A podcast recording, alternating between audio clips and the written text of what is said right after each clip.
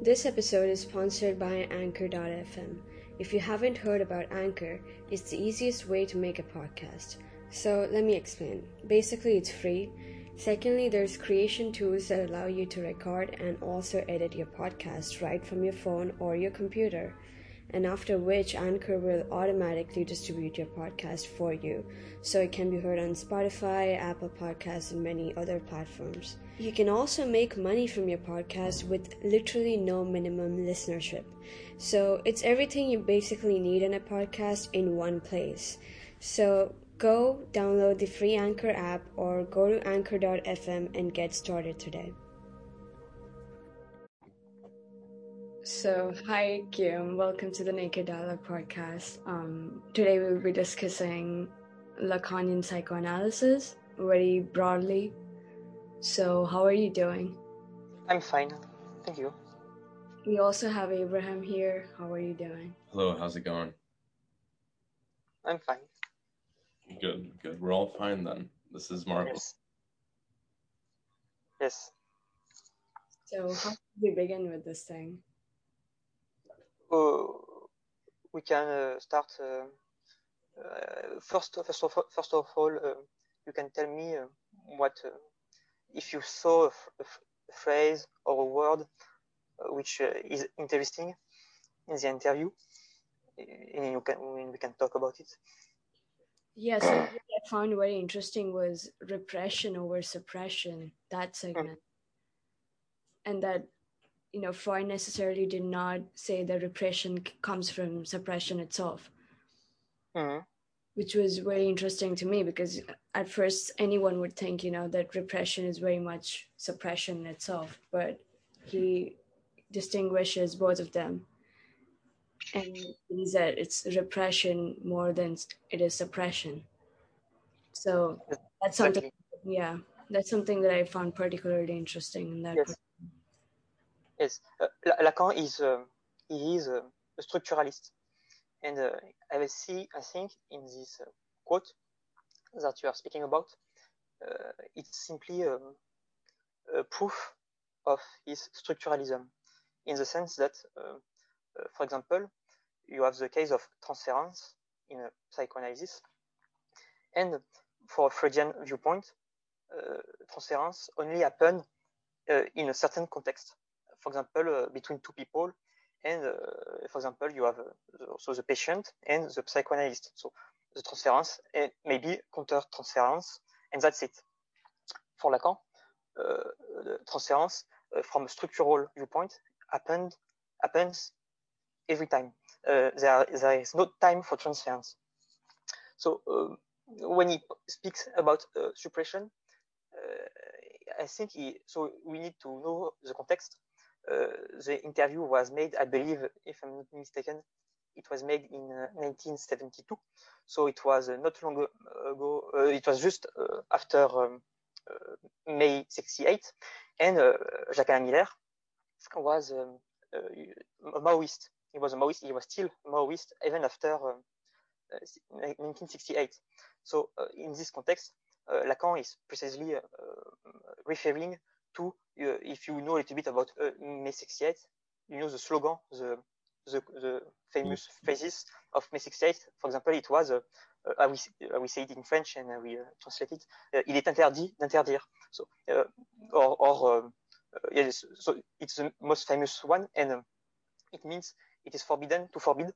And Lacan, if you want, he, he translated it, he, he rephrased it, he, he, formulate it in another fashion. He said, uh, "Il est interdit d'interdire" means uh, but jouis in the sense it's an order. You, you must enjoy, and uh, in that sense, he's trying to prove how uh, the concept of jouissance is not something like, oh, we need to uh, fight against a certain type of society, and then it will be perfect, it will be uh, better, and and uh, for, for example, it's it's the goal of communism, and so in the in, Lacan, Lacanianism, precisely because it's a structural doctrine, and, and, it's also related precisely to transference.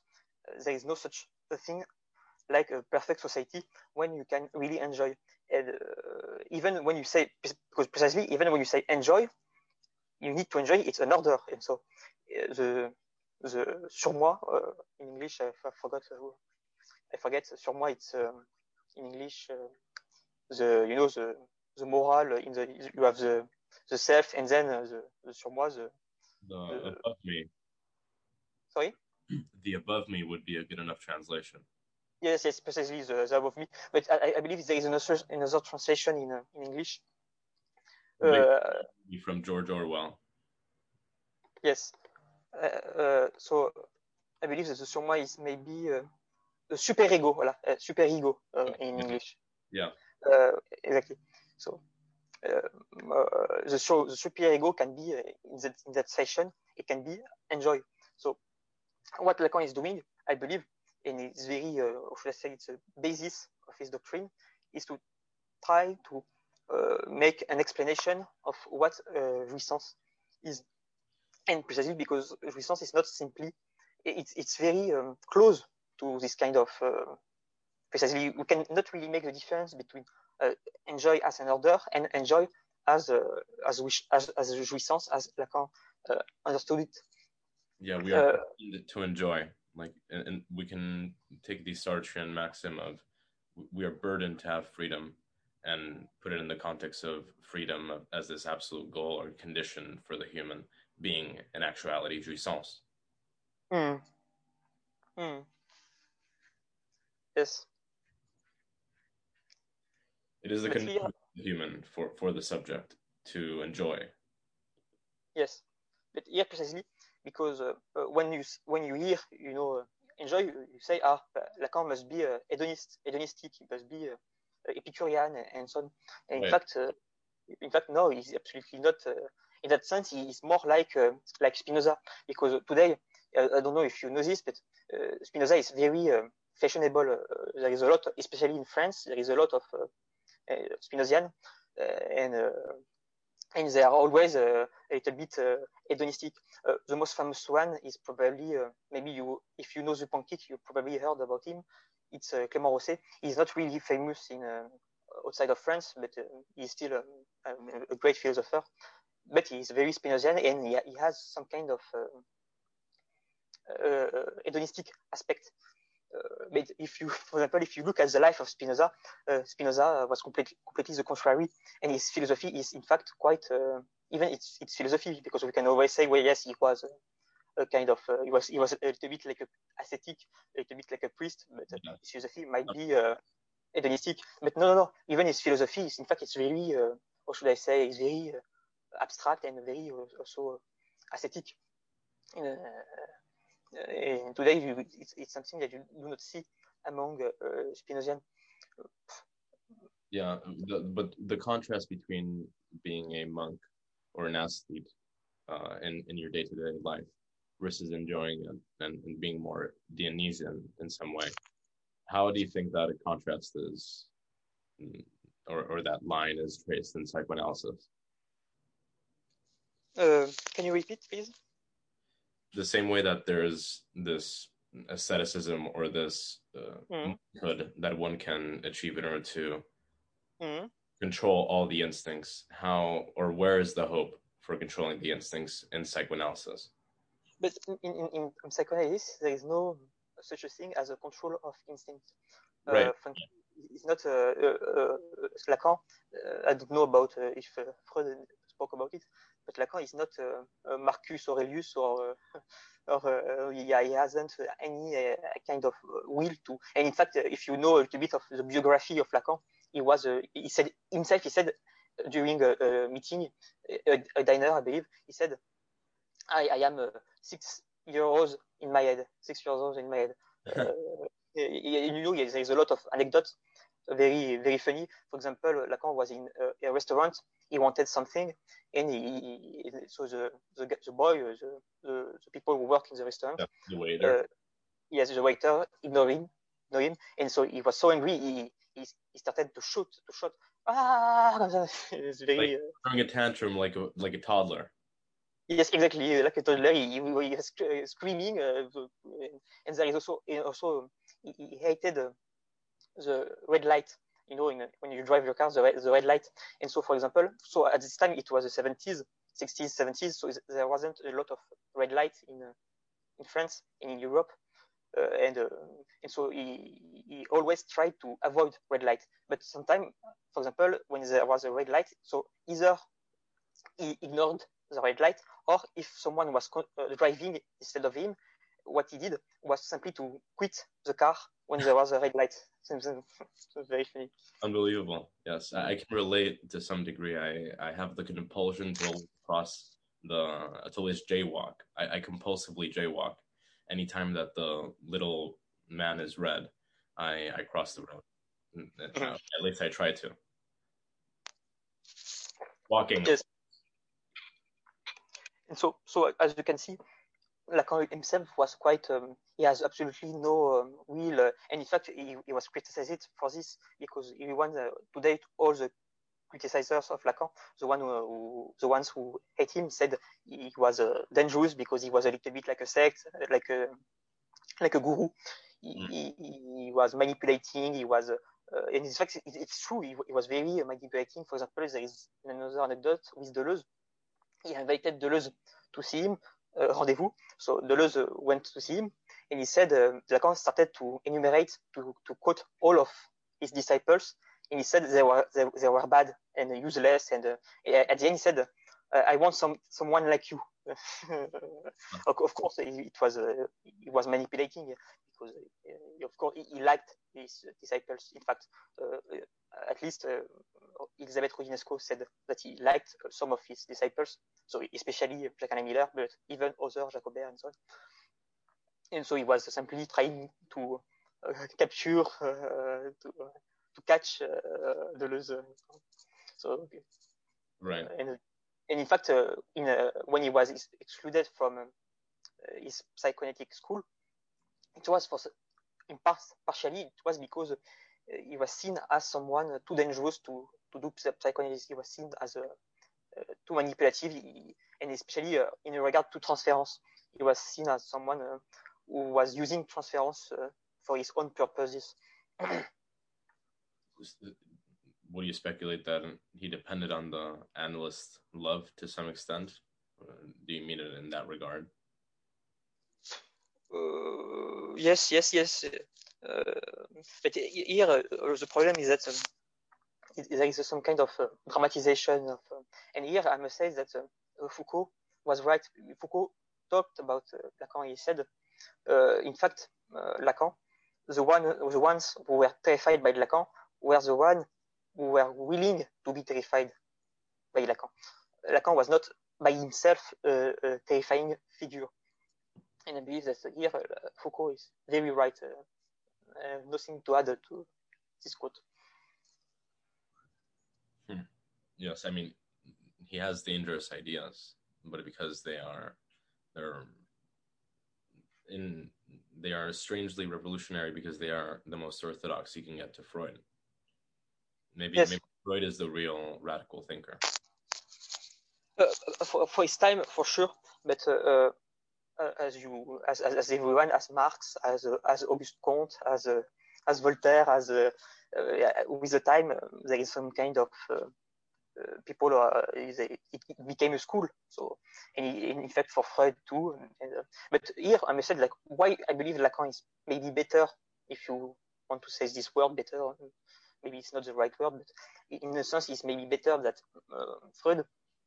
Freud, it's because uh, uh, even uh, so, Freud has some kind of he was positivist and so on, and he has some kind of methodology and criticism against his his, his own uh, doctrine. So he was he, he, could criticize his work, but always on some uh, basis. So when he, when he, when he made a criticism, when he criticized himself, it was always to uh, to make his doctrine better, and it was not the, the doctrine in, in itself.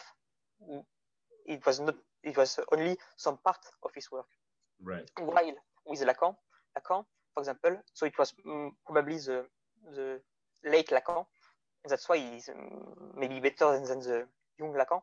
Uh, uh, it's because, uh, for example, it, it, was, I believe, in Louvain. So not not not the famous um, lecture he, he, did in uh, another one, or maybe it was in Belgium or in Brussels. I don't remember exactly. But um, he said uh, something. It's very famous famous today because uh, all all the people who criticize psychoanalysis, psychoanalysis, they always you know they take this they take the phrase and say, look, uh, Lacan was a, char- a, charlatan, he was a, not a real, uh, because he said, uh, so he always his phrases are quite complicated to translate, but he said he said something like in um, psychoanalysis we are using words bright words, but which mean nothing. And so people were shocked, and even uh, people, for example, you know, because the, the, there was a print of the of the quote, and people said we must delete absolutely this quote because it's so it's too dangerous and it will destroy uh, psychoanalysis. And so uh, I don't I don't know if it was maintained, but we know that he said something uh, like, and it's not the only one. There are a lot of other um, uh, interview where he or uh, conference lectures when he said uh, we must be careful. Freud was maybe wrong, and sometimes he was even mean with Freud. He said, remember, he said apropos Freud, he said uh, Freud was a little doctor, uh, just a little doctor, and and we must uh, make we must be cautious with Freud and so on. So the the first quote that he just mentioned is it related at all to his principle of speaking properly, the the well spoken, as yes. you would call it? Yes, but here I must say uh, I don't know if if it works and if other people can understand it uh, in the sense that it's very uh, here you have something which is pro probably quite French. So I'm not saying it's a, uh, I'm not Heidegger uh, because Heidegger thought that uh, if you, you, you see Heidegger, Heidegger said, for example, that uh, when French thinker think, they think in German. So you can see for him it was a German, German, German, and uh, untranslatable. And each, each time uh, he, he was uh, uh mocking his translators. for example, there is this famous answer to Sartre.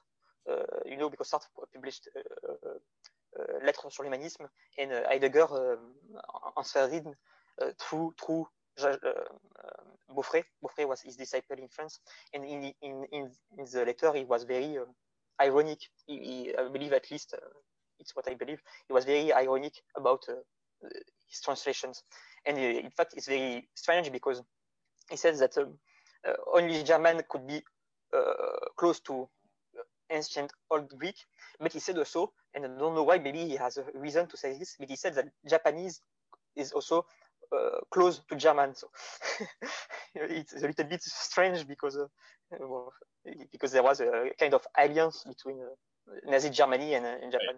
Mm-hmm. Sure. So, yes.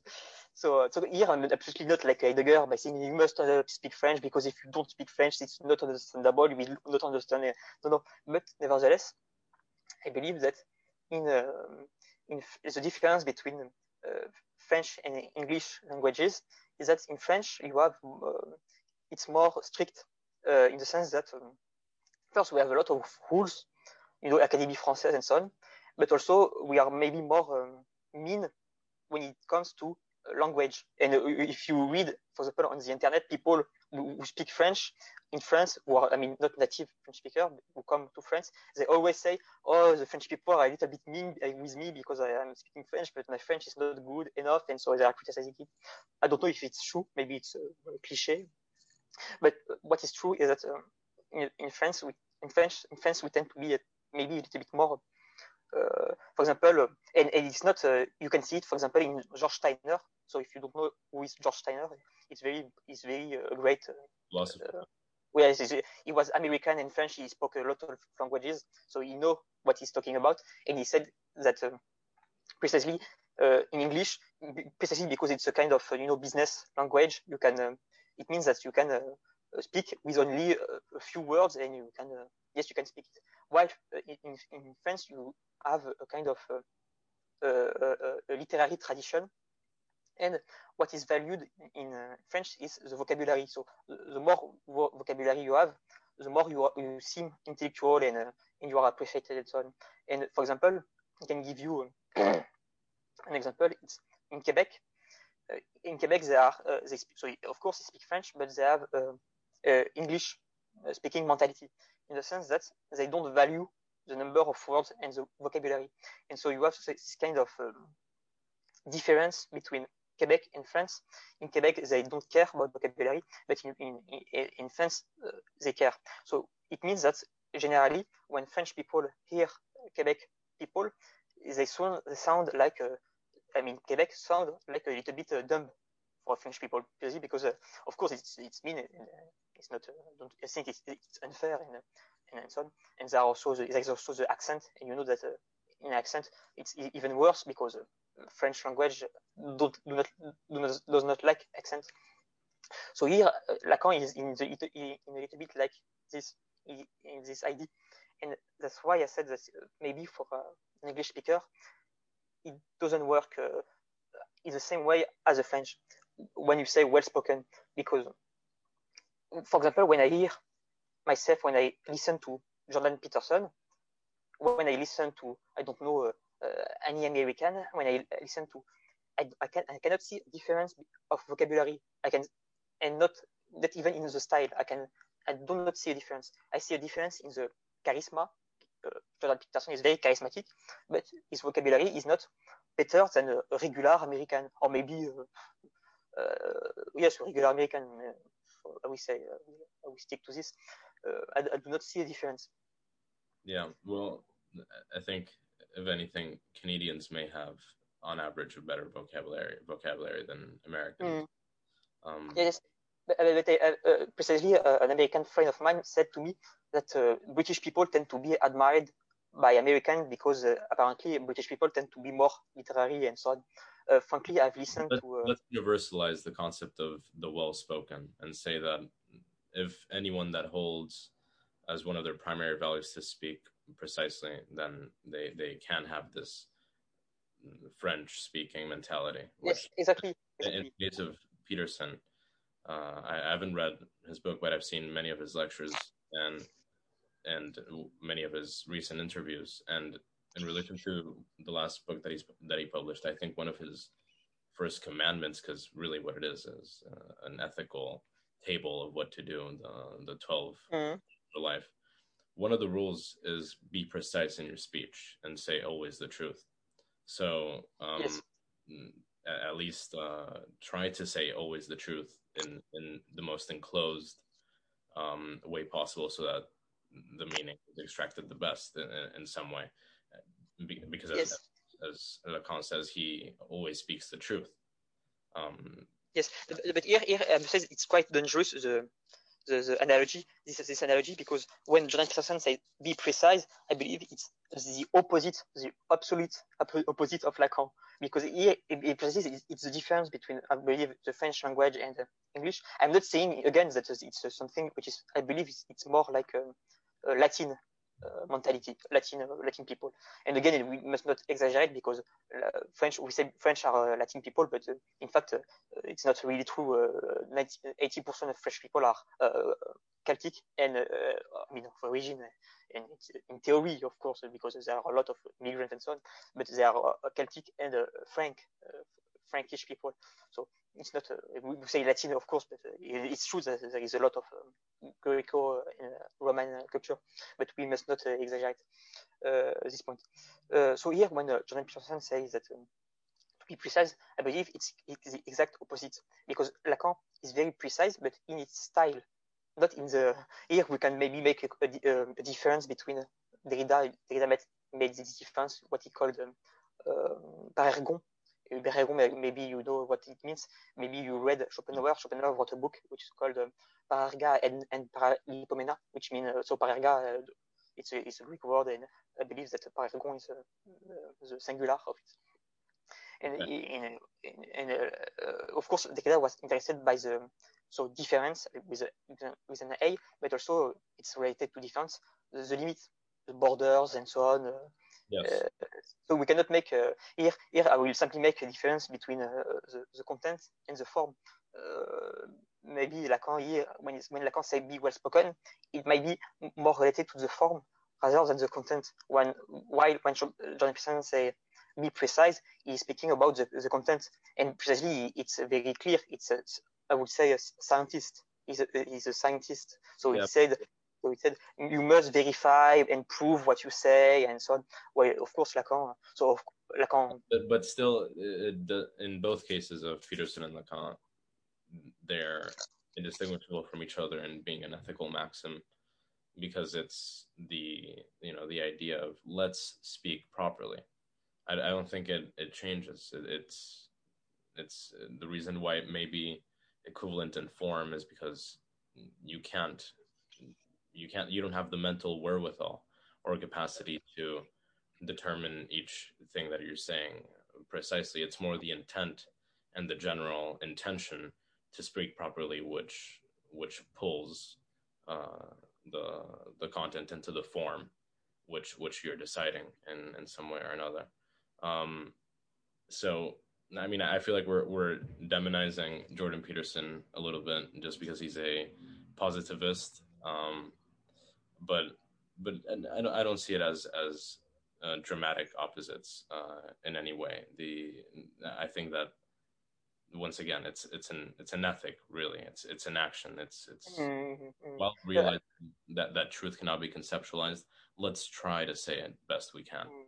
I, am not, I'm not absolutely not at all uh, diabolizing uh, demonizing uh, Jordan Peterson I like uh, I, believe, I like Jordan Peterson no problem and, uh, when I say that it is the exact opposite you must listen to him it's not me who said that. It's him who said if you make the, the analogy, he will explode.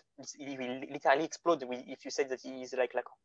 And in fact, he said things which are quite interesting. And I have the quote. Uh, I've listened uh, quite uh, closely, and I have the quote. He said things like uh, a very dramatic phrase. For example, in one of his uh, lectures, he said the, the French philosophers are the worst. He said the worst in the world uh, he, I believe he said also France is the only country uh, which have managed to produce the worst coterie of philosophers in the history of mankind. So it's not me. when you say a phrase like this, uh, my God, uh, not, not, not the communist, not the Soviet, not the German Nazi. No, no, French, uh, Derrida, Lacan. Uh, oh, okay. Yeah, I mean, I, in this case, I think it's a pity because I don't think tradition has given French postmodernism in, in general, structuralism and post-structuralism, probably the attention that, that it deserves. And it, it's a pity. I, I, I do agree that I see in, in most uh, American philosophers or North American philosophers a critique of of the way that or the complexity of writing of, of French people um, mm. Or French philosophers. Um, uh, Derrida might be a radical case of these, um, where he's almost incomprehensible even when he's translated. Um, yes. But it, that's the thing that it is comprehensible to some degree. It's it might be overly exact. It might be overly la mot juste, how Flaubert would would refer to it. His in the case of Flaubert, he would strive for a simplicity of language that was also rich in meaning and and could be highly descriptive of whatever whatever object he was he was trying to transmit. Um, so I think there can be an excess of of the the mot juste, which is why it has to be ideal. Um, uh, and and in the case of of extreme extreme cases of philosophy, it is I think precisely the sin of being of thinking that you are speaking well enough or or excessively uh, or that you're speaking well when it's not well enough uh, as well. Um, yes. So I think I think the, the, there's a satisfaction in saying let's just let, let's have it as a goal to find those correct words to name things appropriately. We must have it as an ideal maxim because really what it is it's an ideal because it's alluding to a perfection in speech understanding it as imperfect but it's still striving towards flawless speaking in both cases, um, regardless mm. if that goal isn't attained or not. So I want to reconcile Lacan and Jordan Peterson there, n- knowing that it's already hard enough to do because of their geographic differences. Uh, uh, as for Lacan uh, and Jordan Peterson, I must say that uh, he probably did not read him, uh, or he read him and he did, did not understand him. Uh, for example, you cannot say uh, Lacan is a postmodernist. he's, my God, because Lacan, I don't know if you know that, but Lacan was far right. He was far right. He's, mm. he's political. He was conservative. He was uh, Charles Maurras, if you know who was Charles Maurras. Yeah. Uh, he was a and he voted and he voted for um, De Gaulle also, and he was opposed to. Uh, he, it's ambiguous. He was not totally opposed, but he was some kind, in some way, he was opposed to it to May, May 68. Uh, and for example, when I see when I see people uh, like Jordan Peterson who said that uh, who says that Jordan, Jacques, Jacques, Jacques Lacan is leftist, no, my God, even his, you can see it even in philosophy. I mean, Lacan wrote article in the 30s, for example, where he criticized uh, precisely uh, homosexual, and, and, even in in seminary, in his seminary, he still criticized a lot. For example, maybe not homosexual, but uh, transsexual, and not transsexual, but what he called uh, transsexualism. He said, uh, you can see it in in a lot of his seminary, he criticized transsexualism. And the child of Lacan, Judith Miller, said during so it was in 2000, 2013 uh, in 2013 it was during the, de the debate about uh, gay marriage in France. So she was invited by the government to, to, to give advice. And she said, my father would probably have been opposed to gay marriage. Uh, so, uh, so he's absolutely, uh, in, in, even in, in, I insist, even in his philosophy, in his doctrine, you can see clearly that he is opposed to what we call precisely postmodernism. Yeah, to say, uh, the postmodern age incorporates structuralism and post structuralism. Yes, we're being technical. Um, but yes, no, I, I, see the the conflation that it tends to be made with leftism, specifically Marxism, and and postmodern or uh, in general critiques. And it is true that that Lacan is in in that um, in that boat.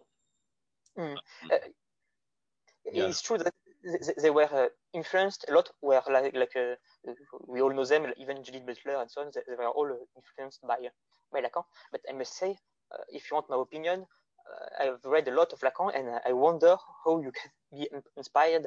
Uh, of course, you can be inspired uh, maybe by, by his gesture and and the, the way he did his thing, his method, and so on, because it was a kind of subversion and so on. But that's it.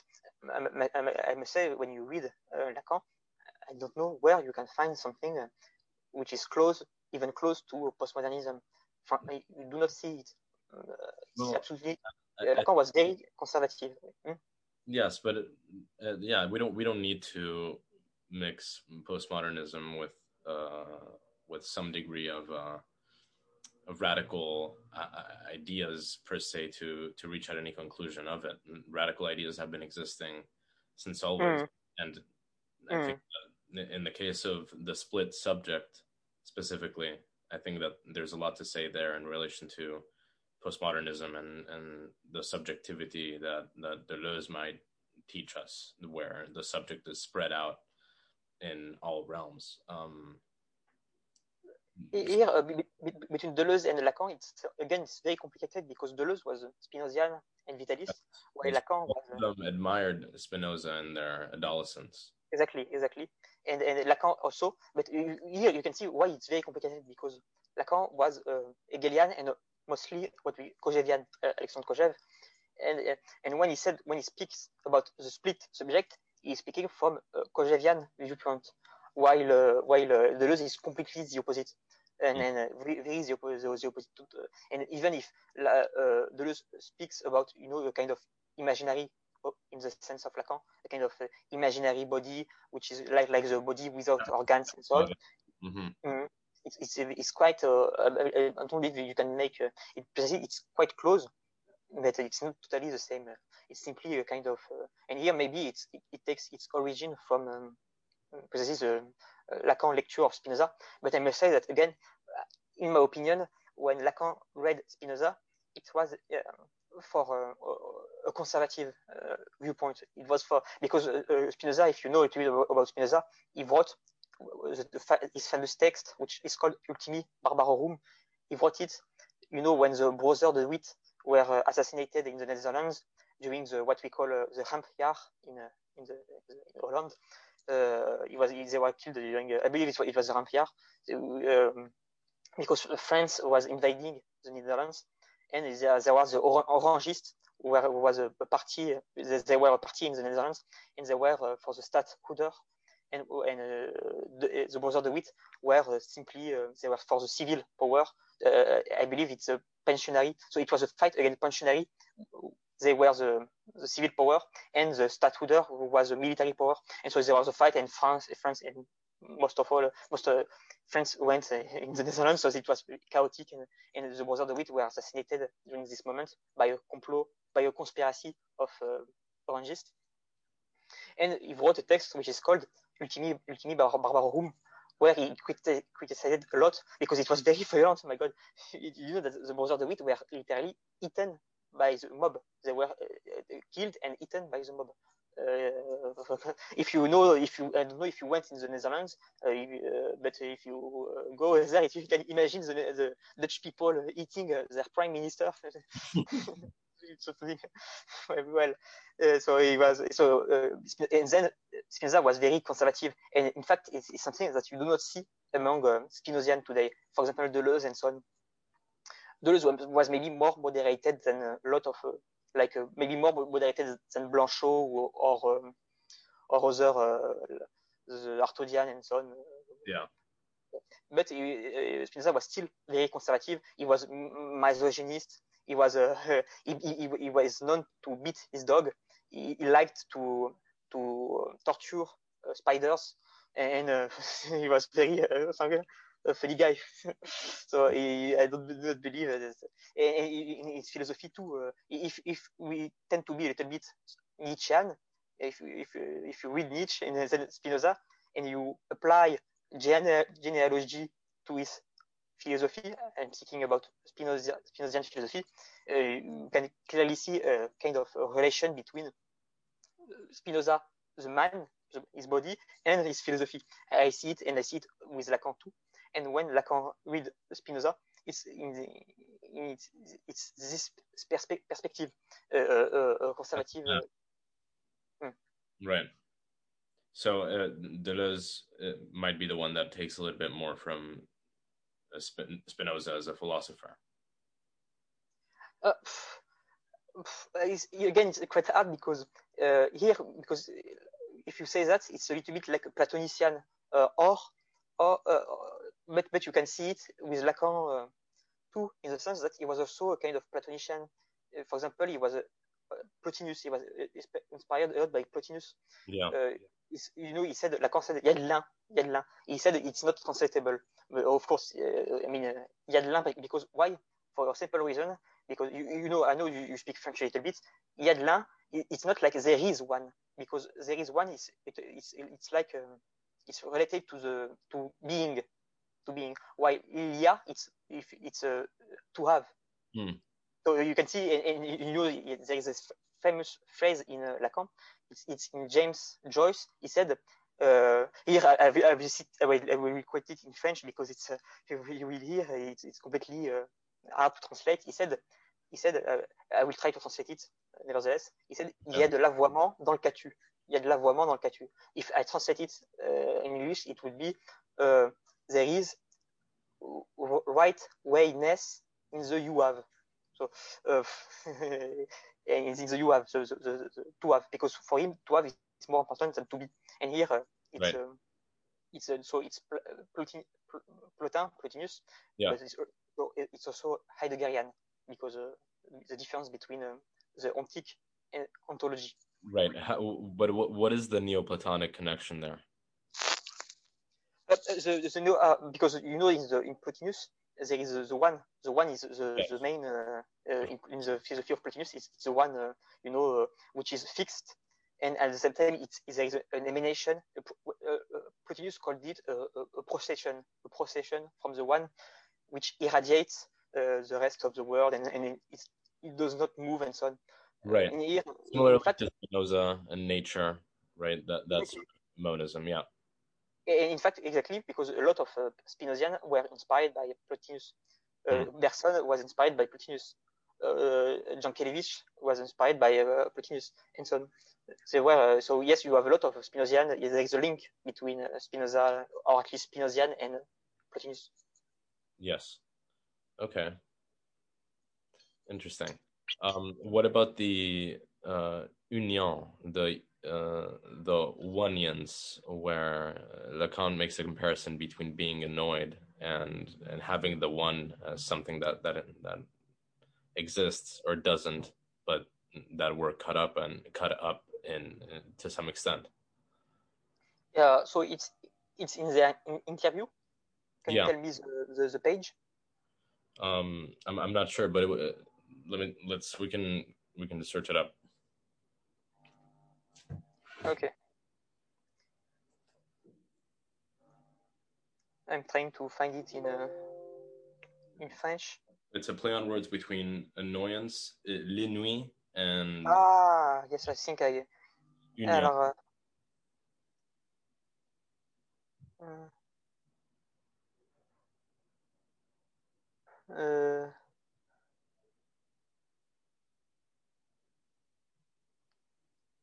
ah oui, yes, I, I, I think I, I found it. I found it. Yeah. Uh, yes, I, I, I think I found it. Uh,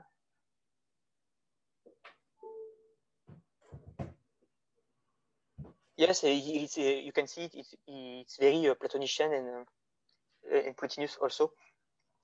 Uh, uh, yes, uh, I believe. Uh,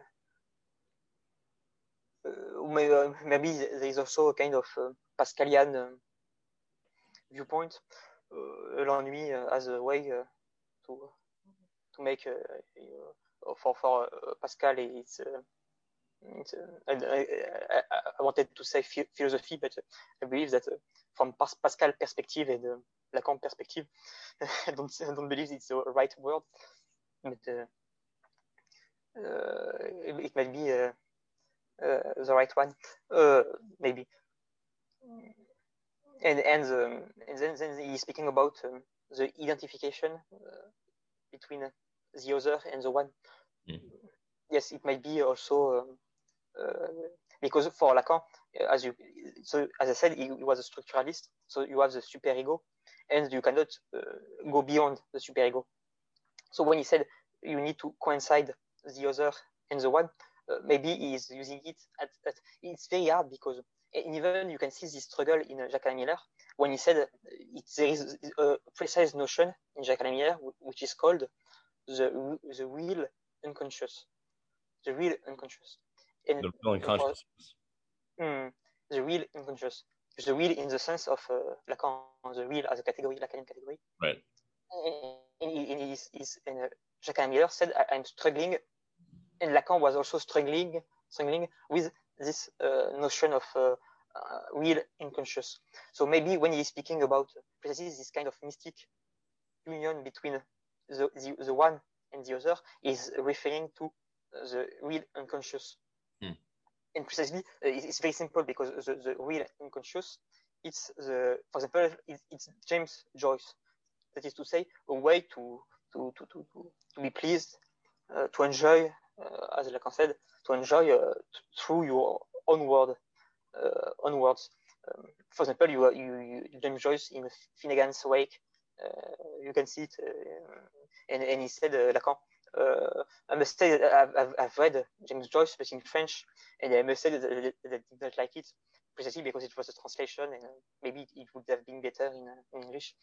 But uh, Well, it doesn't Like- get better. It's still equally as in- incomprehensible, probably. yes, yes, maybe not. Uh, I'm not speaking about intelligible, but uh, to play on word. Uh, when you play of, on word, for example, there is a, a lot of things that I, really like in James Joyce. For example, there is the, uh, a- a word that uh, he took from medieval English. It is called the agenbite of inwit. I will write it. Uh, no, I cannot write it. In, Yeah, in the chat. Uh, is there the chat in the? Yes, click the chat button. Okay, sorry. Uh, uh, uh, yes, I see it. Okay.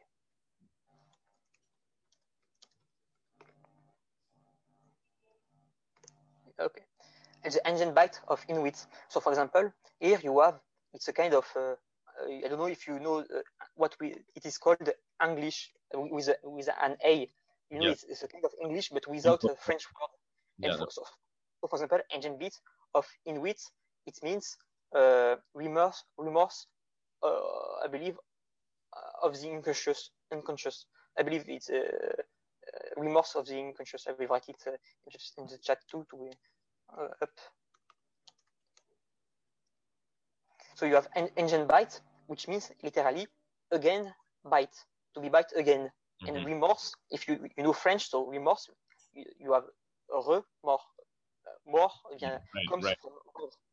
So it means to be bite again. Uh, so here, so of course here is not. Um, I mean, it, it's maybe not the kind of pun uh, I was talking about, but it's still uh, when, uh, uh, for example, because Lacan himself took a lot of his pun from uh, medieval medieval French, uh, maybe not medieval, but from at least uh, Rabelais and uh, Villon and, and so on. So uh, 16th century. And so uh, and here I must say that uh, I really enjoy this kind of uh, words. And uh, apparently you can find it in in in uh, uh, James Joyce. Uh, but of course, of course, in French you cannot. Uh, for example, agenbite, engine bite of in inwit, uh, it doesn't work uh, if you translate it in. You cannot translate the, the effects of it Mm. in, in French. Right. So let, let's connect it back to at which point the unconscious can be tangibilized in, in some way or another, in which the connections to psychosis, like in the case of, of James, jo- James Joyce, is, I think, uh, quite visible.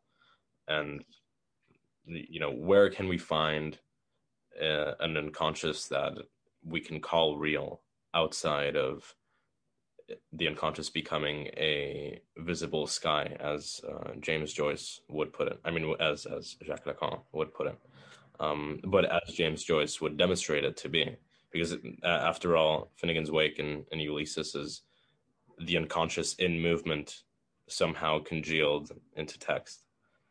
Um, Mm. Mm. of course it, it's the union with the one but that remains being an affect the the divine beatitude or a moment of beatitude rather than a life of beatitude is an affect and it's uh, it cannot be put into words the same way that an artistic representation always tries to Yes, uh, here I believe that you have the, answer. Uh, it's really simple. I think you have you have the answer in question uh, 17. Uh, and uh, uh, Lacan answer, he gave an answer. He said, "We must be like a saint, a saint." Uh, Like he's quoting uh, Baltasar Gracián and, and Amelot de la Houssaye and so on. Uh, I believe it's, it's here uh, the solution. So of course, then you, you will say to me, oh, "Yes, but how, you, how do, do you become a saint?" And then Lacan said, uh, uh, just after, he said, uh, uh, he said in French, uh, décharite. I don't know how it was translated in, uh, in English, but he's, he's making a play of on word between déchet et uh, charité.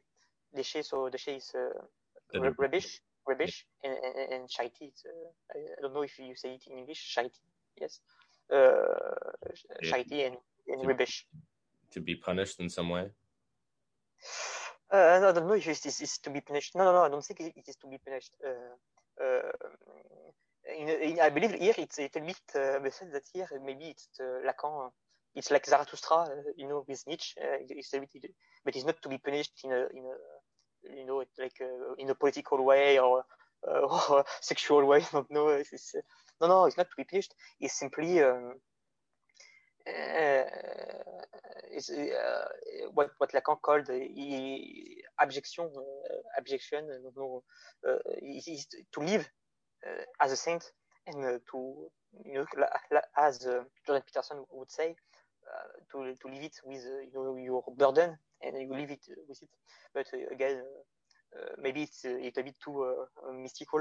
Uh, Lacan, even if Lacan here is a little bit ambiguous, uh, for, for a moment, for a moment, I thought that Lacan was uh, religious, even if he said that he was um, not religious. When I read that for the first time, I said to I said to myself, he's joking. He's in fact he's religious. and He's, uh, because uh, you can see, for example, in some of his letters, that he said that uh, I, am I'm, I'm working. He said I'm working for the Catholic Church and so on. But um, and for Yeah. example, you know that Lacan has a brother, and his brother was a monk. His brother was a monk. Didn't know. Yes. Uh, so he, he, in fact, he was a, he, he, he was brought up. He, he, he, he, wa- he lived in a family, a very Catholic family, from a uh, far far right Maurrassian Catholic. And when I say Catholic, it's not uh, today Catholicism of today. when I say Catholic, it means that they they were going to mass every Sunday, and it was very very Catholic. Uh, so for a moment, and you he, he, Lacan even he, he wanted to, to meet the Pope. Uh, of course, the Pope said no. He wanted to meet the Pope, and so he said, but here I believe that uh, he, he, he was manipulative because um, he, did the same with communism. He, he, he, tried to be, you know, to to to be close to Catholic and so on. And, and, of course, you have also other kind of ambiguity. For example, when Lacan was in Rome, there is a famous, uh, famous speech, very famous, when he said there is only one true religion. It's the Catholic one. So no, he, did not say Catholic. He said the Roman one. So of course he's speaking about Catholicism. He's not speaking about uh, about uh, paganism or so. He's speaking about Catholicism. But he said there is only one true religion. And of course, when you read that, you said, "Oh my God, he's really he's, he's religious." In fact, and, and I remember I, I, had a friend who was Lacanian, and he, he read like uh, this speech and said, "I'm no more Lacanian because it's obvious that Lacan is, is, is, is doing uh, propaganda, uh, religious propaganda for." And here, maybe we can make uh, uh, uh, an, an analogy between um, Jung and Lacan because Jung himself. So I don't know if Sanjana knows this, but if you read the letters of Jung, Jung was quite Catholic, in fact, because he said uh, in, in absolutely Jung criticized a lot pro, pro, Protestantism because he said the problem with Protestantism is, is that they, they, do not have a feminine element. You know what what what Jung called quaternity. Uh, so uh, he euh, said there is a lack in Protestantism, and uh, at the time of Jung, you know that there was what we call the uh, the, the assumption assumption of Mary, in the sense that there was a, the Pope made uh, uh, um, uh, I don't know if it was a bull. You know, a bull is a kind of yeah. you know what it is. So okay, so yes, and and so he made a, a paper to say that Mary was he, he, consecrated. He said Mary has a special place in Catholic theology. And so Jung was uh, very amazed by this. And in all of his letters, he said uh, he is always defending Catholicism against pro Protestantism. So here we, may, we can do a kind of analogy between, and of course, Jung was also kind of ambiguous because he said at the same time he, he defended Catholicism, but in a, uh, in on the other hand, he said, I won't convert to Catholicism because it will ru ruin my work. right. Here we can maybe make a kind of analogy between Jung and Lacan. But here I must say, nevertheless, that I'm not convinced convinced by the, by the fact that Lacan was um, religious. I don't believe that Lacan was religious. And even if Lacan wanted to be buried by a priest, I don't believe. I believe it was only by tradition because Lacan was always uh, he was uh, amazed by tradition and so on, and by the Catholic Church, Catholic Church and so on. And uh, that's it. I don't believe it was he was yeah, religious. Uh, he was he was clearly very secular, regardless of whatever attachments he may have had, and you know, it may he may have had a poetic, more than anything, connection to Catholicism. I would say. Mm, exactly, it's a good uh, way to say it. Yeah, and yeah, but it's it's hard to find a lot of Catholicism in his works, um, specific. Oh. But there is, to some, at least I haven't found in him an extreme critique mm. against mysticism. Um, in, in general, um, which is another point of compatibility with, with Jung, yes. Um, yes. because he seems to be somewhat apologetic of the mystics and and them being able to encounter the one, regardless if it's an if it's an affect. There is, it is a a viable mode of jouissance. Um, the same mm. way that there are many others, and and I would say that within mysticism, many other types of mysticism, where there is a the impossible jouissance of a jouissance for the thing of that which is unrepresentable. Um, yes, exactly. And, exactly. I think I think it's it can be nicely connected to the the idea of the one and having some sort of not only identification between the other and the one or even the lack thereof. Um, it would even be the identification with the one as a subject and how that relates to how you you associate uh, with the other. Um, uh, I think that if the mystic is uh, daring enough to to want to conceptualize the one in some degree or another, that's when you begin to sin in the jouissance of the impossible, which is a hair's breadth away from the the the type of oral jouissance of of the real unconscious, if not you know being fundamentally the same thing. Um, to some extent, I think the the artist and you know in the case of Joyce, it is a continuous attempt at conceptualizing the one, at reaching at some sort of unity. That's why Lacan also said that it's it's of nothing that uh, a summation of parts is is reached at um, when mm. talking about the subject or or anything else, because it, it is in that almost impossibility of the subject uh, not being split that as as something inaccessible fundamentally um, mm. that the artist has to deal with representation and to attempt to to in fact find that unity so I, am interested in what you have to say about the the the breed of mysticism, which might even mm-hmm. constitute as as the sinthome, um, mm-hmm. and how that deals with the jouissance of the impossible, and and what is the limit there? Uh, as you know, uh, I think it was Georges Bataille's sister or or daughter uh, to whom Lacan was married with, right? Um, I don't know if it was the the sister or the daughter, but um, uh, the case says that uh, Georges Bataille came up with the concept of limit experience, which uh, is is the point at which, uh, for example, Charles Baudelaire would say that he would cultivate his hysteria under terror and jouissance, under enjoyment and terror. That point, uh, you know, which is is the union of eros and thanatos as well um, I think is is uh, at least an ethic or the the the side the ethical side uh, of the artist that is in fact in contact with the one to some extent or another. So, what do you think about about the limit experience and the impossible jouissance as such? Is it, it uh, uh, should we embark on that um, as as artists or conceptualizers of the real? Hmm. Uh, Lacan was married with um, Sylvia Maklès, who was the wife of uh, Georges Bataille. Oh. She, she, still has the name. She has the name Bataille, but she was the wife of. Uh, uh, as for what you said, I will not answer positively, but I will answer negatively for a simple reason. We simply, I believe here we, the question now is what is the difference between archetypes in Jung, for example, and uh, the, the, signifiers in Lacan. Mm-hmm. And here, I believe, because as you can see, there is this, in, in Jung and in Lacan, you have uh, mystic. Uh, but, uh, and even, in fact, if you know this, I don't know if you know this, but Lacan met Jung, he met Jung, and, and, and he, make, he met Jung through uh, the French translator of Jung, who was uh, Roland Cahen. Roland Cahen was the translator, he, and Roland Cahen sent a letter to Lacan, and he said, he said in it, he said, um, between our archetypes and, and your signifiers, we are friends. And Lacan answered, never. never.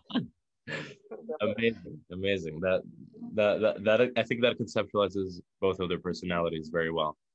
Mm, yes. Um, uh, but we we can, we can deepen into this a little bit more. Uh, since we've already referred to a little bit the distinction between what is ontological and what is ontic, you know, in this difference of something that seemingly is, or we, we assume that is, but we don't necessarily uh, believe in its existence, which is similar to our necessary positioning in relation to the unconscious.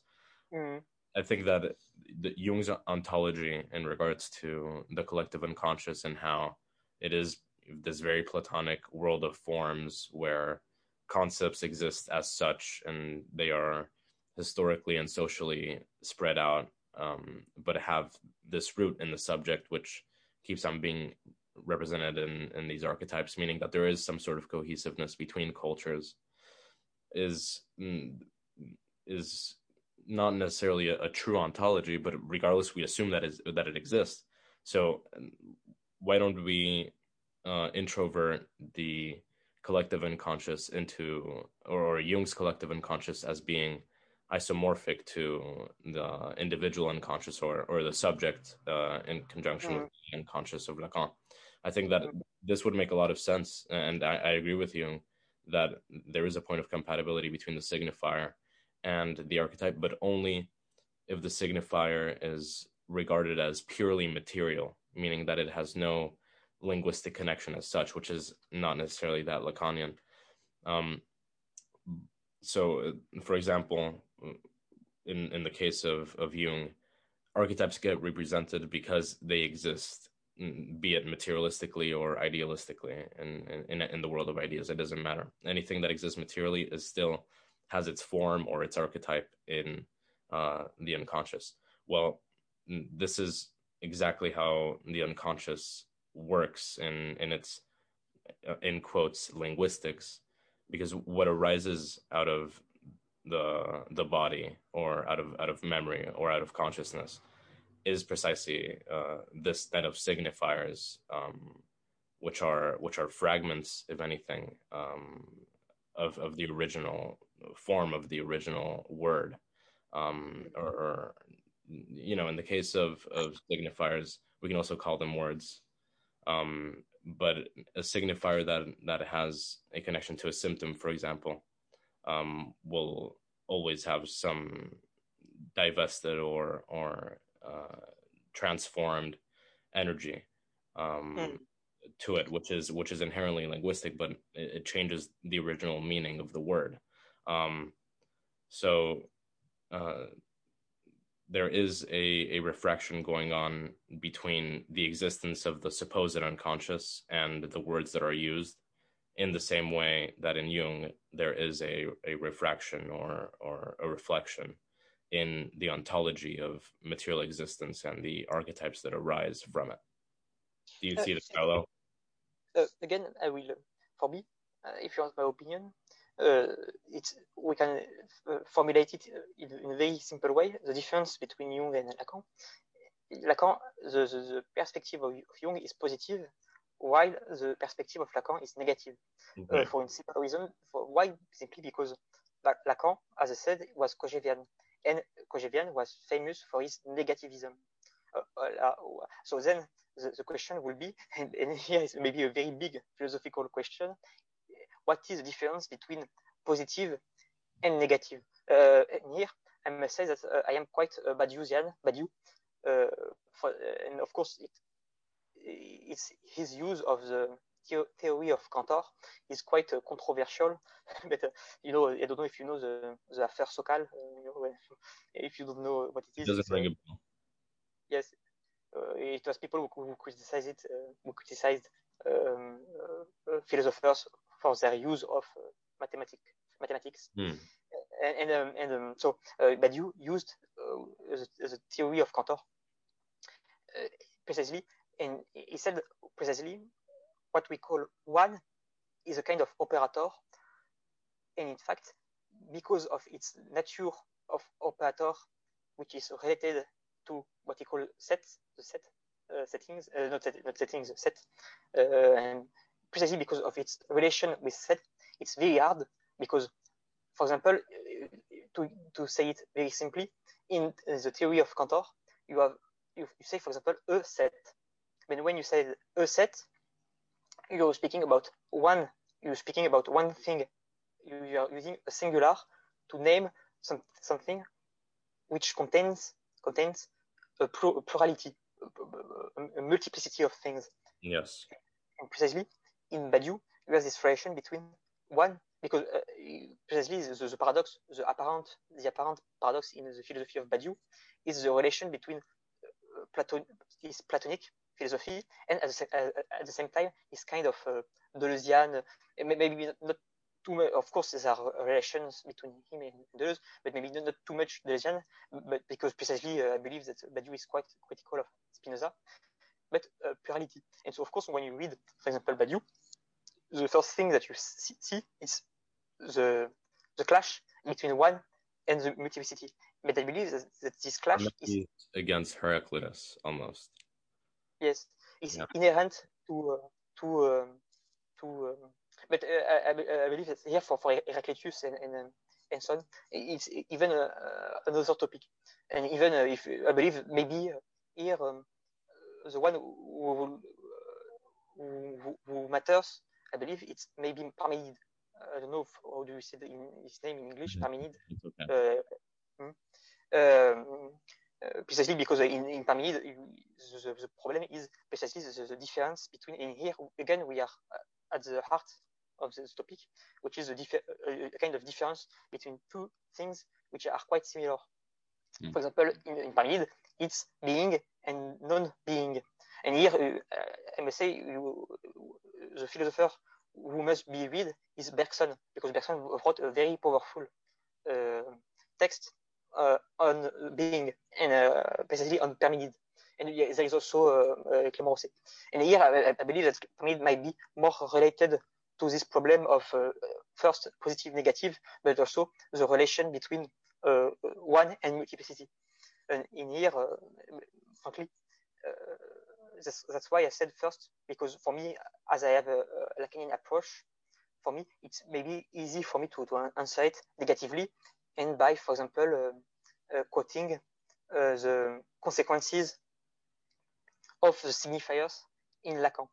And, and if you observe, if you see the, the consequences of the archetypes in people life, and if you see the consequences of the signifiers in people life, you will see it's completely different. Uh, for example, uh, uh, Jung was the one who, so, so, as we say, created. Of course, I know it, he's not directly related to it, but he, he was he was kind of um, an inspiration for uh, new age, new agers, and so on. So of course, I know that new agers are, are one are people who are using Jung maybe in a, uh, not, not in a good way, but nevertheless, uh, it's what I see. While when I read, when, when I see Lacan, Lacan is much more institutionalized today. Is really much more institutionalized. And in fact, you have two kind of people. You have the, the institution, and then you have the one, the ones who admire Lacan. And if you go, for example, on Twitter, Facebook, uh, whatever, if you see people who like Lacan, in general, they do not take Lacan seriously it's something which is quite um, uh, obvious when you see these people. They, they, they do not take, take, him seriously. It's very simple. Why? Because they are using memes. And I believe that if there is one thing which might be at the opposite of Lacanian uh, uh, doctrine, is uh, meme, memes. Memes, frankly, we can go in this topic uh, maybe it's another topic, but I believe it's really at the opposite of, uh, and precisely because in itself it has some kind of uh, archetypes uh, aspect uh, in it. Yes. That. Yes. Yeah, yeah. Say more about the relations be- between archetypes and memes, and how memes might be diametrically opposite to the doctrine of signification in Lacan. Yes, but here I do not either I do not want to force to, to exaggerate also the, because I, I know that some people uh, we can make mistakes. For example when for example when someone speaks for example we can make mistakes. Uh, and uh, for example I, am not like this kind of uh, absolute and uh, because uh, for example I have a nice anecdote is in the in the beginning of Christianity the main question was to know whether Jesus P they wanted to know if Jesus was able to be.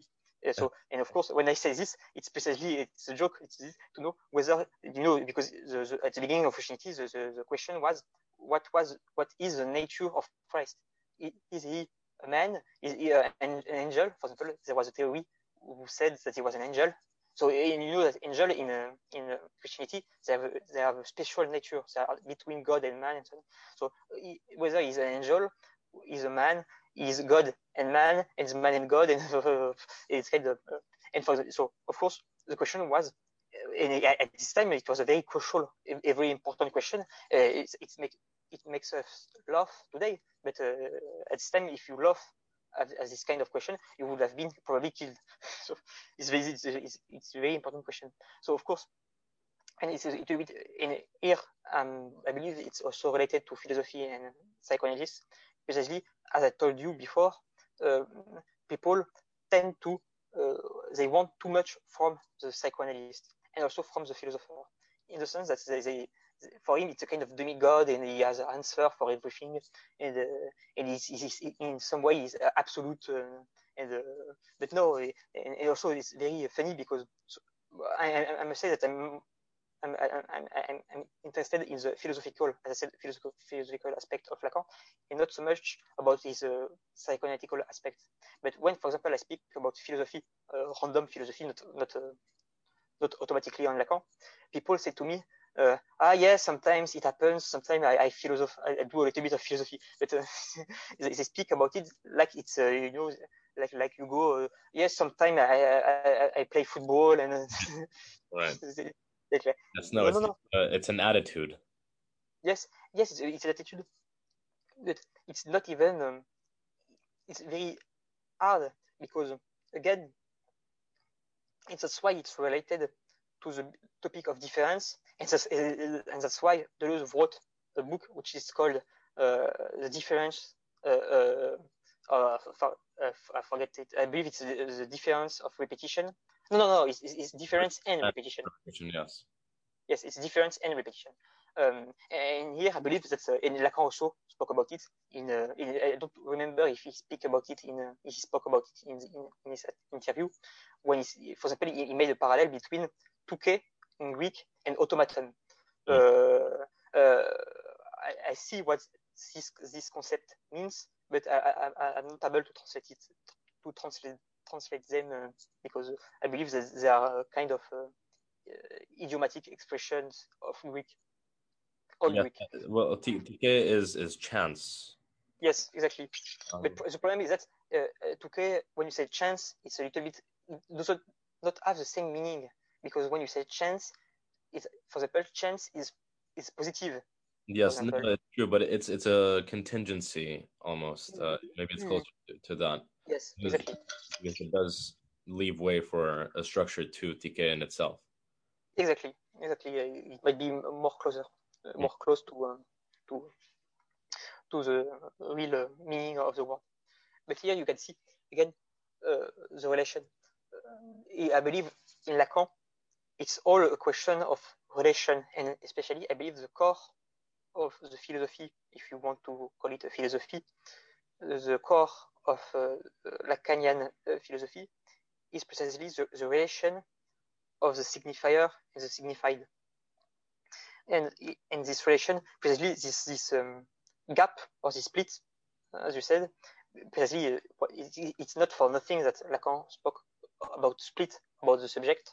It's yeah. related to that precisely because he's, he's first of all he's a Kojèvian and he has a negativist approach mm. of things. And in, in, this notion of split, split of gap and so on, while in, in for example, in Jung, Jung uh, read Bergson. He, he was a fan of Bergson, and in fact, uh, uh, Freud was very annoyed by the fact that, that Jung was a was a fan of Bergson, and in his in, in, in his letters, Freud said, "I'm totally horrified, terrified. Jung is reading a philosopher. oh my God, it's reading." And, and uh, it's very funny because you can also see in um, in uh, one of his books, uh, which is called uh, Introduction to psychoanalysis, he said, it's like the, uh, sentence, he said, you can also read some book of Jung before Jung became a prophet. And so it's very, very funny uh, kind of uh, criticism. But um, here, uh, why uh, in Bergson precisely, Bergson was maybe more Spinozian. Of course, again, I don't want to to add more and more. But again, it's, it's the fact I know quite well Bergson, and I can it's in its relation to Spinoza is in fact quite complicated too. Uh, but uh, here maybe it's it's you can see the core because in, in uh, Bergson you have a kind of vitalist approach. There is yeah. no gap. it's plentiful and so on. But the, the, the, problem is that when you have a gap, and, and this is, is why Bergson is, is a genius. When you have a gap, it means often often that you want to feel something. Mm-hmm. And, that, and, that's why uh, Lacan always played on the you know the the, the whole and uh, and he played uh, for example I believe here um, it's in the interview I will uh, quote uh, quote it.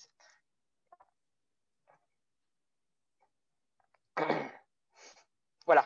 Uh, here. Uh, he said I will say it in French and then I will translate it. I need to say it, say it in French because it will because I need to explain yeah. what it means. Euh, euh, c'est même là-dessus que le mot connaître prête à la métaphore bien connue.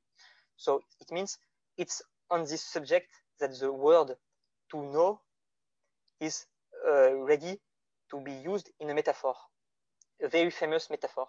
And what he is speaking, I believe, I'm not sure it's, it's, it's that, but I believe, I strongly believe it's, it's, it's that because uh, con, if you know con, if con, it's an insult in French, it means yeah. dumb, but, but the, the, origin of con, it's it's pussy.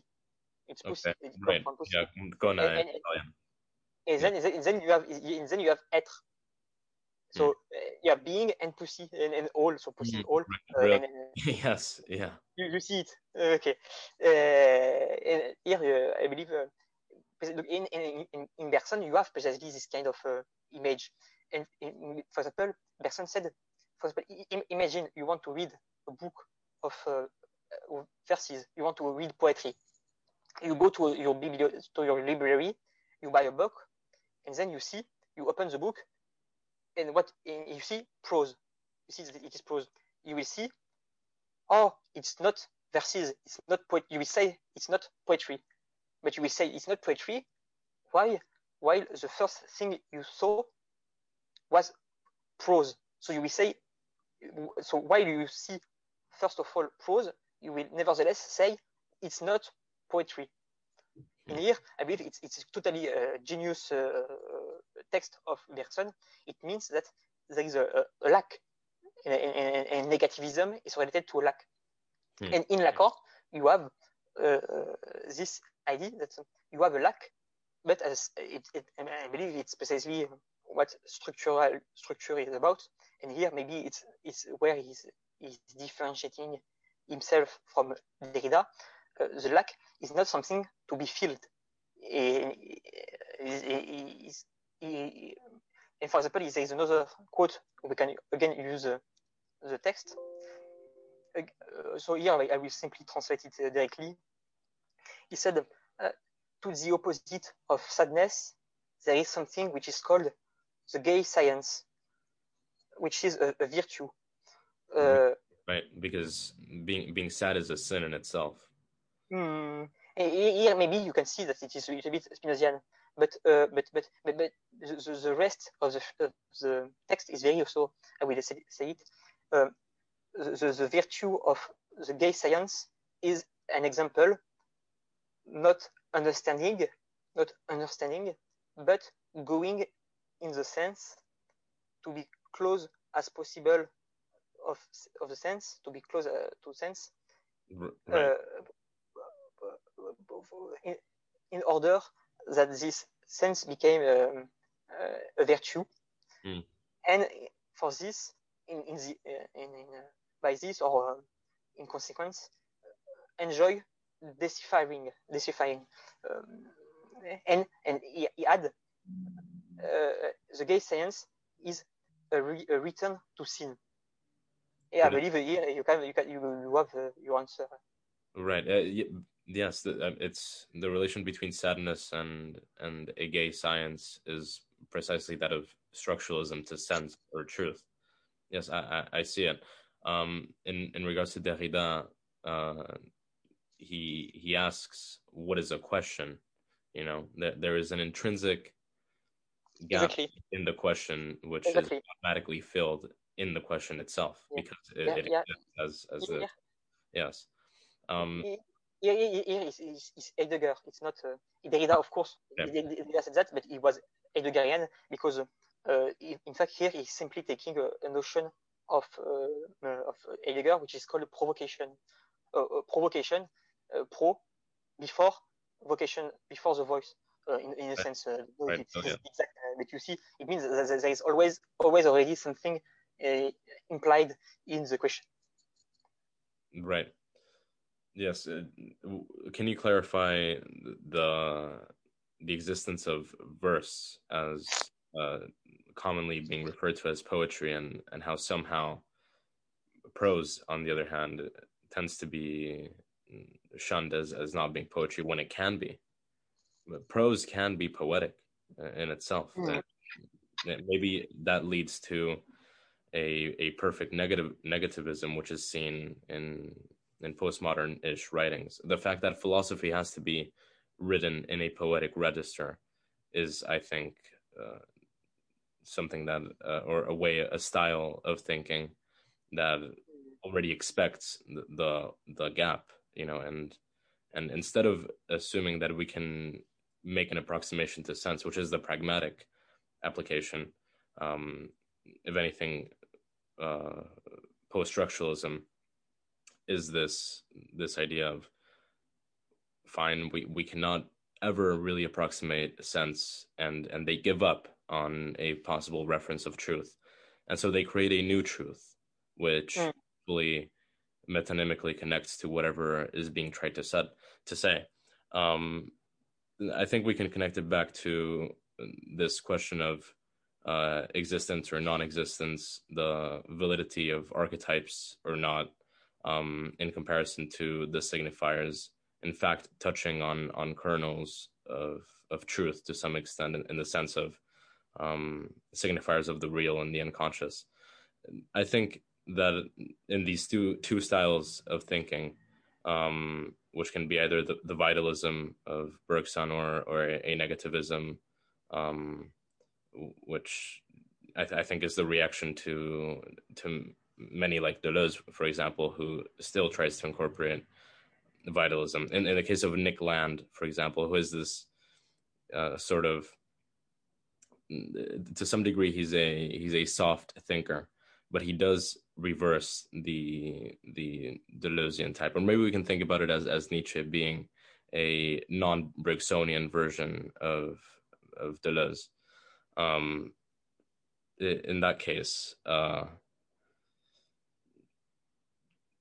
it's it's surrendering to the metonym, to, to the metonymy, to uh, to any word being a possible synecdoche, and saying that metaphor has has no no place here.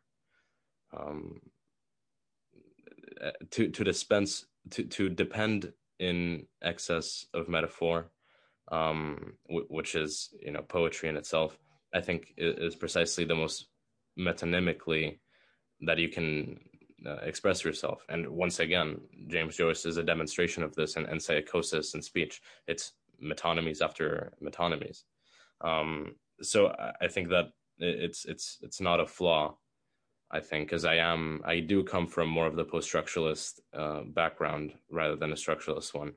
I don't think it's necessarily a flaw to to dispense of a, a, structure that can exist on its own and to just uh, you know uh, introduce fleeting structures of anything um, and recognize that that you know these these constellations can in fact disappear at any moment um, and that that is the most faithful that we can be to to meaning or or truth. Yes maybe here you have maybe a more um, uh, uh, perspective. Uh, as for James, Joyce, uh, I don't know if he's, if, if he's only using metonymy. I believe there, there, are a lot of um, metaphor. in fact, it's, it's, why Lacan liked James Joyce, is precisely for his metaphor. And in fact, I know the, the opposition that Lacan made between metonymy and metaphor. And in fact, Lacan, for him, uh, metaphor was more important. Uh, it was uh, because in, in, fact, here again, it's a, a, relation between the signifier and the signified. Uh, in, a, in a way, metonymy always implied a, a, relation, even a small, even very small relation between a signifier and signified. Yes. metaphor.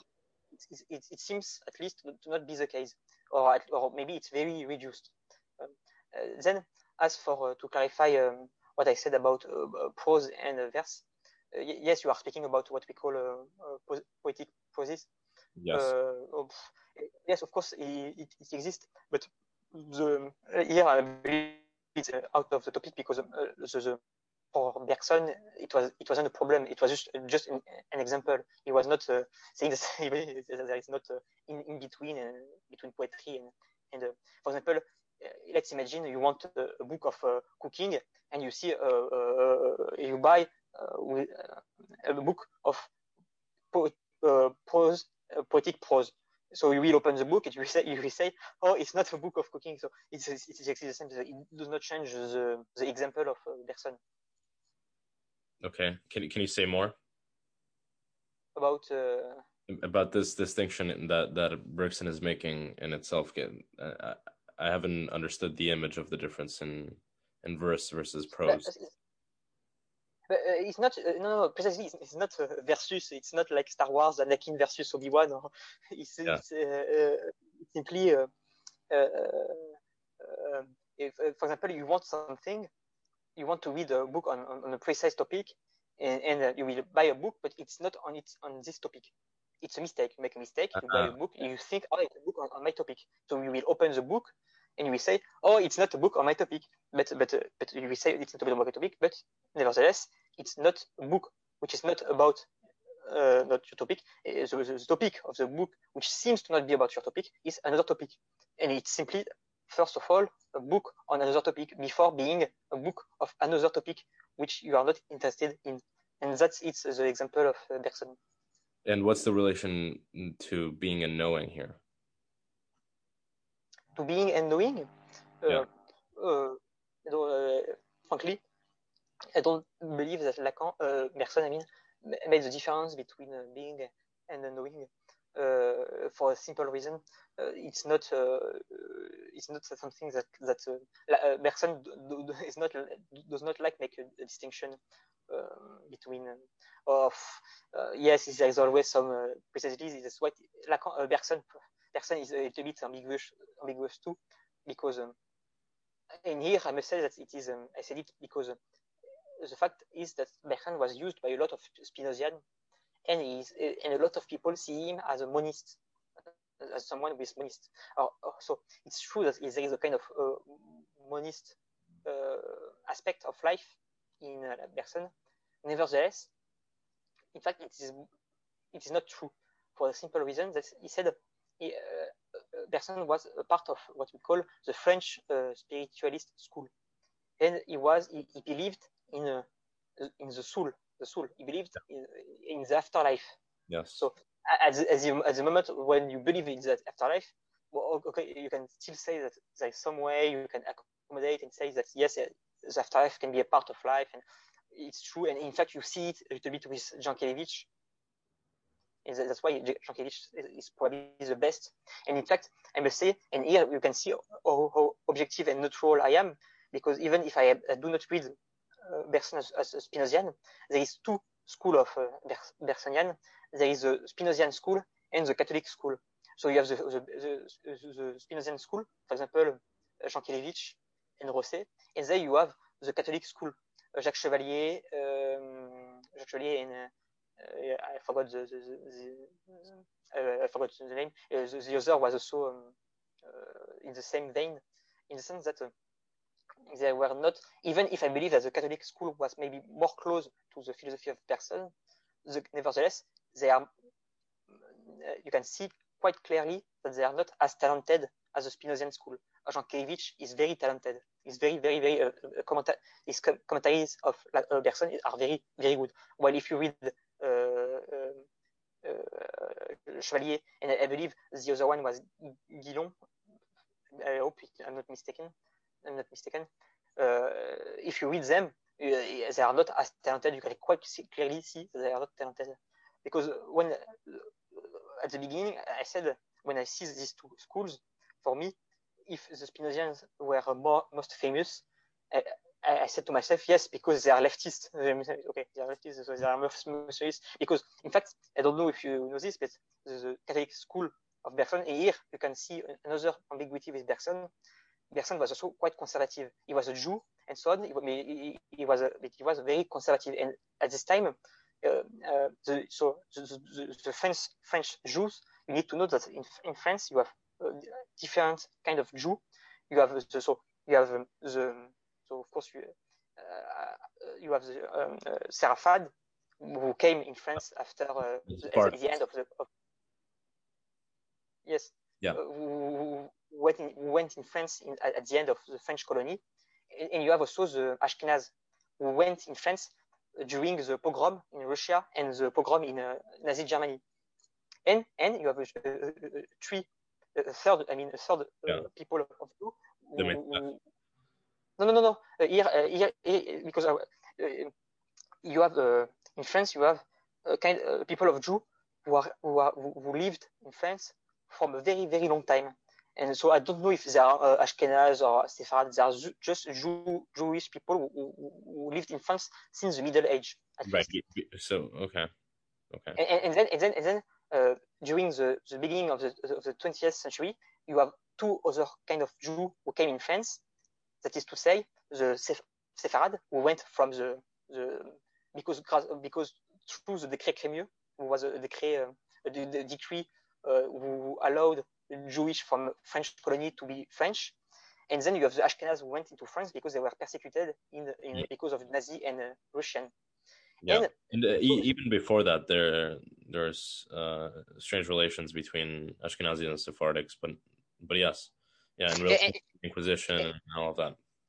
And, and, so and so you need, need to know that the, the, the French Jew, the one who, who lived in, Fran- in France for a long time, uh, they were very patri- patriotic. They were very uh, uh, and, and, and, integrated to the mm. French society. Uh, for example, uh, Dreyfus uh, and so on, they were all Jewish and they were very patriotic and very integrated. And, so, and, and when the, the Jewish Sepharad and Ashkenaz went into France, of course, the Sepharad and Ashkenaz were not as integrated as them. And, were, for example, the, the, the, big difference between the French Jew and the French Sepharad and French Ashkenaz is that these two people were still very religious and, and, and they were not patriotic. And so the French Jews were very angry toward uh, the Ashkenaz and, uh, and, um, and Sepharad. And for example, Bergson was part of the, the French Jew.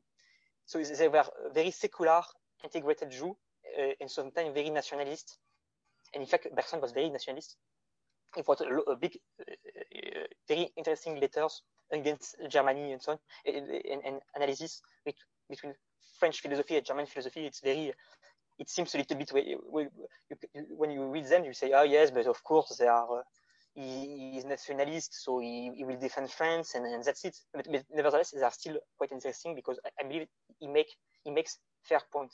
But and so the ambiguity of Bergson, and not only Bergson, but a lot of French Jews, is that uh, the, they were in a way, they, they were anti-Semitic in the sense that they were um, they were very angry. And for example, if you read the uh, I will close the, the anecdote. Uh, uh don't worry. Uh, if you read the the, the, the, last papers of Bergson, he said it, it, it, it's quite shocking if you if you think about it. It is, but at this time it was not as shocking, of course. And of course, you also need to add that he was not aware of uh, of uh, Nazi camp and concentration, ex- extermination. He, he, was not aware about this. And he said, I, be- I believe, so it, it, was in 1940. So you know that uh, Germany uh, uh, won against France and France was occupied by, by Germany. And the, the, Jews needed to, needed to be um, recorded in, uh, in, by, by, by uh, the French authorities because it was the re- regime of Vichy. And so they, they were, um, they were recording the Jews to deport them and so on, or, or, to classify and, and then maybe deport them and so on. And, and so Bergson wrote in, a, in, a, in his last paper, he wrote, I believe that the situation today in Europe of Jews are, is partially, uh, so I don't want to say a wrong word, so I think it's, it's deserved, yes. He said I believe that the situation of Jews in Europe, in, at least in France, is deserved. They, they deserve the situation. In here, because that word. When, sorry. Repeat that word. Deserved. Uh, I will. I will, I will uh, write it because uh, of my, my accent. Sorry. Sure. yes. So yes. So why do the Jews deserve this anti-Semitism? Uh, uh, uh, I need to add it. Person, I'm not saying that they deserve it. Okay. God, I will have a lot of problems if I say that they were. No, yeah. no, it's, no, it's okay. of course, but in, in fact, it's, it's, it's what they For said. For podcast so. purposes, yes. Yes, of course. So, and, and so Bergson, he said precisely because the French Jews were very integrated and secular, and the Jewish Ashkenaz and, and, and, and uh, Sepharad were very religious, and, they, and, of course they were immigrants, so they, they do not felt as French people, so they were not integrated to the French society. And for this reason, the French people to saw, because at the time it was quite, I mean, it was quite shocking in the sense that there was a lot of persecution, and uh, in, a, in a few years, there were the majority of Jewish people was completely changed. So, uh, because for a long time it was the same Jew in France. For, for the Middle Age to the 19th century, it was the same Jews who lived in France. And in, in 30 years, it was completely changed. And all the Jews were uh, completely different. The yeah. majority, I mean. So is there a difference in the style of thinking between the Ashkenaz patriotic Jew versus, or the assimilated Jew versus the immigrant Sephardic one?